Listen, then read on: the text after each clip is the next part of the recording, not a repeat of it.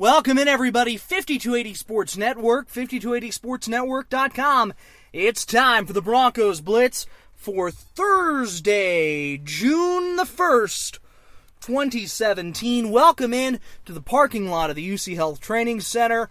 A rainy parking lot. The skies have opened up, uh, and a, a, steady downfall. Uh, downfall? Downpour. Downfall. That's bad. Uh, downpour, not so bad now upon us here at the Denver Broncos headquarters, where about, oh, now an hour and a half ago, maybe almost two hours ago, the Broncos wrapped up their third and final practice of this week's OTA period. They will continue this OTA process for a couple more weeks, followed by a mini camp, and then they are out of here for uh, their little, little uh, end of June through most of July break and then they'll be back here for training camp. I will be here as well. I'm Jake Marsing, 5280sportsnetwork.com's managing editor and Broncos beat writer. Typically joined here on this little pod by uh, my friend and partner Ryan Green. Ryan had uh, more important things to do. He's out shooting a student film involving different forms of snow. I'm not. I was gonna. I was gonna. I was gonna tell a joke it's gonna go down a very difficult dark path, but I'll uh, I'll drop it. Hey, you're gonna hear rain in the background because, as you know, this podcast comes to you each and every week from the parking lot of the UC Health Training Center. We just come out to our cars and talk about the Broncos. There's nothing wrong with that. I, by the way, am in a very nice new uh, Nissan Rogue, 2009 Nissan Rogue, from my good friends at Internet Auto Brokers up in Longmont. I'm gonna try and get them to sponsor this here program, but. Uh, in the meantime, I'm just out here hanging out, uh, talk some Broncos with you. Wrote a piece that just went up on the site a little while ago about the quarterback situation. So I thought it would be good if you and I just had a heart to heart about the Denver Broncos quarterback situation. You can find the piece at 5280sportsnetwork.com. You may be listening to this podcast embedded in that piece at 5280sportsnetwork.com. Bottom line when it comes to Paxton Lynch and Trevor Siemian. It's extraordinarily close right now. And mostly it's close because we just don't have enough information. It's like an election when a guy says, oh, it's too early to call. Uh, this is way too early to call. Vance Joseph said as much on Tuesday uh, when the OTA period was open to the media. I was here for most of that practice, had to cut out a little bit early. But I saw just about what everybody else saw. I saw Trevor Siemian continue to be smart with the football, continue to do fairly easy make make easy throws, do things uh, to protect the football, not take a ton of chances, even in seven on seven drills, which is not exactly what you want to see. As I mentioned in the piece, I think coaches look to see more aggressiveness in practice, more aggressiveness in 7 on 7 and 11 on 11. Uh, not 7 on 7, not 11 on 11. Uh, when you're not playing 11 on 11, when you're in a 7 on 7, a 9 on 7 drill, that's the time to really show off your aggressiveness, to be uh, not reckless with the football, but to take chances with the football. If you're taking checkdowns consistently in 7 on 7, I think that says something about you as a quarterback, and that's something that happened with Trevor Siemian really throughout training camp last year, and it's continued to happen. That's just kind of who Trevor is. He's going to make smart plays, he's going to make the safe play. That doesn't always mean he's going to make the best play. So the decision that the Broncos have to make is kind of a tough one. It's a tough one between a quarterback and Trevor Siemian, always looking to make the safe play, but not necessarily the best play and a guy in Paxton Lynch who is extraordinarily raw, but has these unbelievable physical gifts that even I think people who uh, who really look down on Paxton Lynch aren't going to argue that he's the more physically gifted player because he is. I mean, athletically, he's more physically gifted. He's got a better arm, more mobile, but that, and, I'll readily admit that, and I've been somebody who's been very adamant that the Broncos should play Paxton Lynch. Uh, that doesn't make a quarterback. A quarterback is many other things. A quarterback is an ability to read defenses, an ability to make smart plays with the football. And Paxton has to get better at those kinds of things. I'm going to open the door here because it's hot in my car. um, he has to get better with those kinds of things. He has to show an ability to consistently make safe throws, consistently be accurate with the football, do those sorts of things that you need to do in order to, to be an NFL starting quarterback. And that's been the difficulty that he's had is make the NFL kinds of plays that lead to you being a consistently successful starter in this league for a long, long time. Trevor Siemian, meanwhile, has had his own share of struggles. He struggles to make plays down the field. He struggles to be the more dynamic playmaker. If you could just take elements of Paxton Lynch's game and elements of Trevor Siemian's game and put them into one quarterback, I think you'd get a darn good NFL player but you don't get that. So the argument that I continue to make, and I and I, I don't make the argument in the piece, but I think I lay out the argument. I lay out the case for Lynch, not necessarily making the argument, but I have made it on this show. I believe that the Broncos made a, a significant investment when they traded up to go get Paxton Lynch. They moved from 31 to 26. I need to go back and change that the piece. I just realized. Uh, they moved from 31 to 26 to go up and get uh, Lynch. They move up significantly to go get him. That's a lot of capital that you have to get up to get a player that John Elway clearly believed at the time was going to be his franchise quarterback uh, in the near and foreseeable future. Uh, and, and, it didn't quite work out that way last season. I thought it could have. I thought it probably should have. And now you're in a position where Trevor Siemian is potentially going to be the guy again this year. And that's not a bad thing. Again, I, we've talked on this show about media bias and our guys rooting for other guys. Ultimately, I don't care. I don't care who gets the job. I just believe that the better option for the organization is to play the guy that you have more invested in.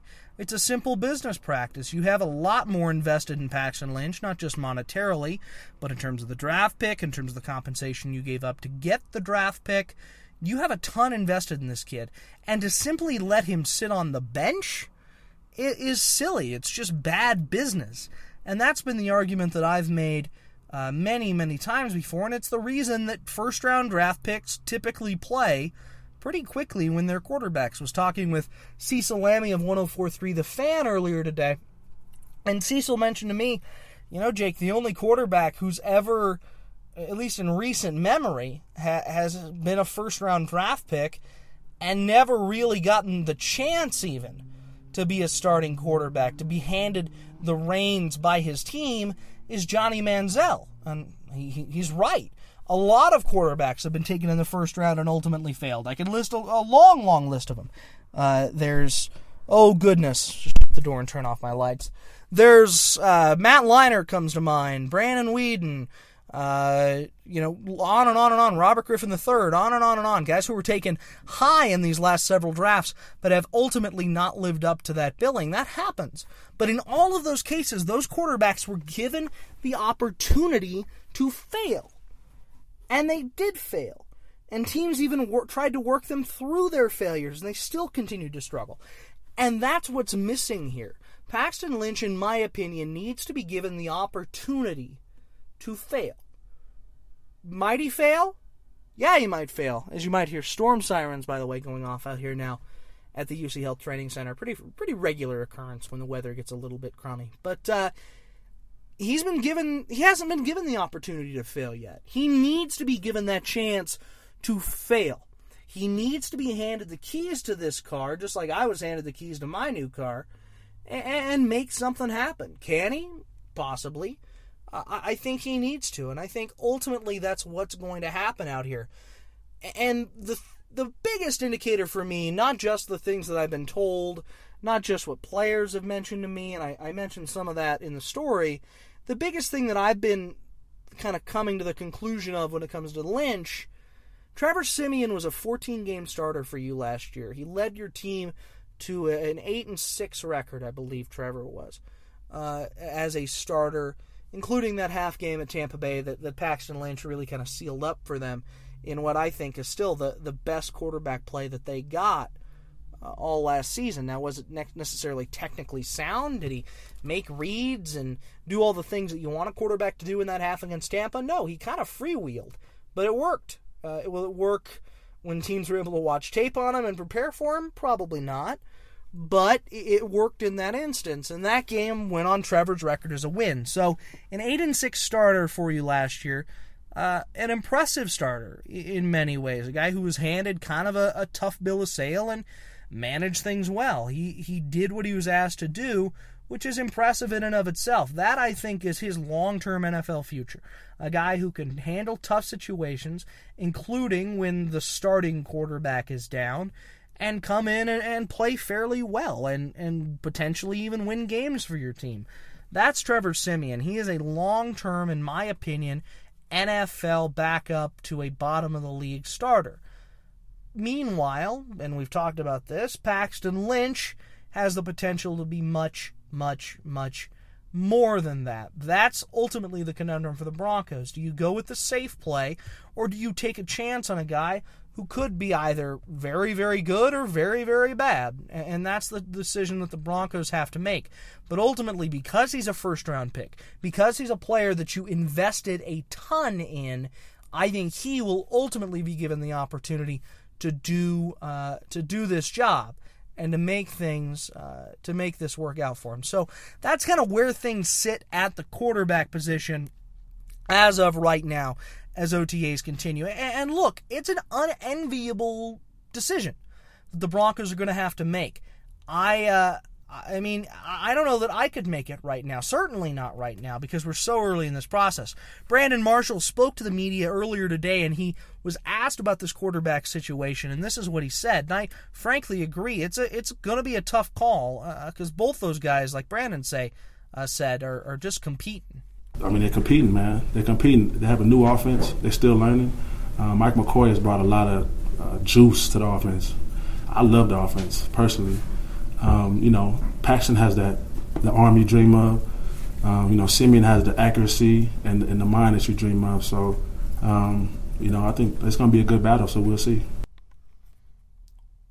We'll see. We'll see how things turn out on the quarterback front. Some other news and notes out here from the UC Health Training Center today as the Broncos continue their OTA work. Lots of talk out here about Vance Joseph and about this defense. We heard from Brandon Marshall and we heard from his uh, compatriot there, the inside linebacking corps. We heard from Todd Davis. Now, Todd had some things to say, uh, and Brandon both had some things to say about the bulk that's been added along the defensive line. That's been the Broncos' focus in the offseason in many respects on the defensive side is to improve their run defense, which as we talked about on this show last year, was not not any good. Uh, they want to improve their run defense by adding bulk up front. Peko, uh, that's a guy who absolutely could add some bulk. Uh, both guys as well mentioned the, the young pit player, who the 350 pounder who came in, the the UDFA. He he was mentioned today. Lots of guys out here talking about the bulk that this defense has added, and the defense's continued ability to maintain that same level of play that we've seen from them over the last two seasons. I think that they can. The more I hear from this defense, the more I look at this defense, the more convinced I am that they're not going to give up much. I think it'll be difficult in the early going as they get used to how Joe Woods calls a game. But I think by the time that we get into November and December, when it comes to be winning time, this team is really gonna gonna be clicking on all cylinders defensively. Now, will they be clicking on all cylinders uh, offensively? Only time will tell on that front, and I think it's going to be a difficult question that they're going to have to answer. I think that they could. I think that they absolutely could be in a really good position at that point. But we will have to find out how things work out once uh, once that happens. So it's starting to get a little bit lightningy in the car. I think we, we hit on enough out here today. Uh, Broncos quarterback competition going to continue to roll. Broncos looking to add bulk defensively. Uh, by the way, I want to give a shout out Jeff Morton, the King of Thornton joining the Denver, uh, joining uh, the 5280 Sports Network team as our new Nuggets editor, contributor, columnist. We'll come up with a better title for him down the road. But follow him on Twitter at King of Thornton. We had him on uh, the mornings at 5280 show on Mile High Sports Radio earlier today. Very, very impressed uh, by by by just by him. He's a good dude. We're thrilled to have him on board to lead our Nuggets coverage into next season. Follow him on Twitter at King of Thornton. Listen to the interview we should be getting content from Jeff in the very near future, so you want to check that out. Of course, my partner Ryan Green will be back on um, Tuesday, next week, Tuesday, when they open back up, and he'll be hosting in absence of Nate Lundy. He will be filling in with Sean Drotar tomorrow on Friday, uh, 7 to 9, AM 1340, FM 1047, milehighsports.com. You will want to check that out. Uh, yeah, so for my partner Ryan Green, give him a follow on Twitter at rgreen5280. I'm Jake D. Marsing on Twitter. We'll be back with another Broncos Blitz next week.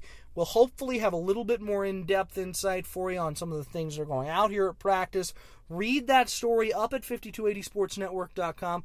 Check out some of the other things on the site. We're going to have more Broncos content later today through the night. We may do something on uh, on what uh, Van on what Todd Davis and uh, and uh, Todd Davis and Brandon Marshall had to say. Other than that, we'll continue to keep you updated throughout the day. Follow me on Twitter at Jake D. Marsing. I'll have all the Broncos updates that you need going forward. Hey, we will look forward to hearing from you again. Shout out to the King of Thornton, the newest member of our 5280 Sports Network team. Give us a follow there at 5280 Sports Net. For everybody at 5280sportsnetwork.com, I'm Jake Marsing. This is the Broncos Blitz.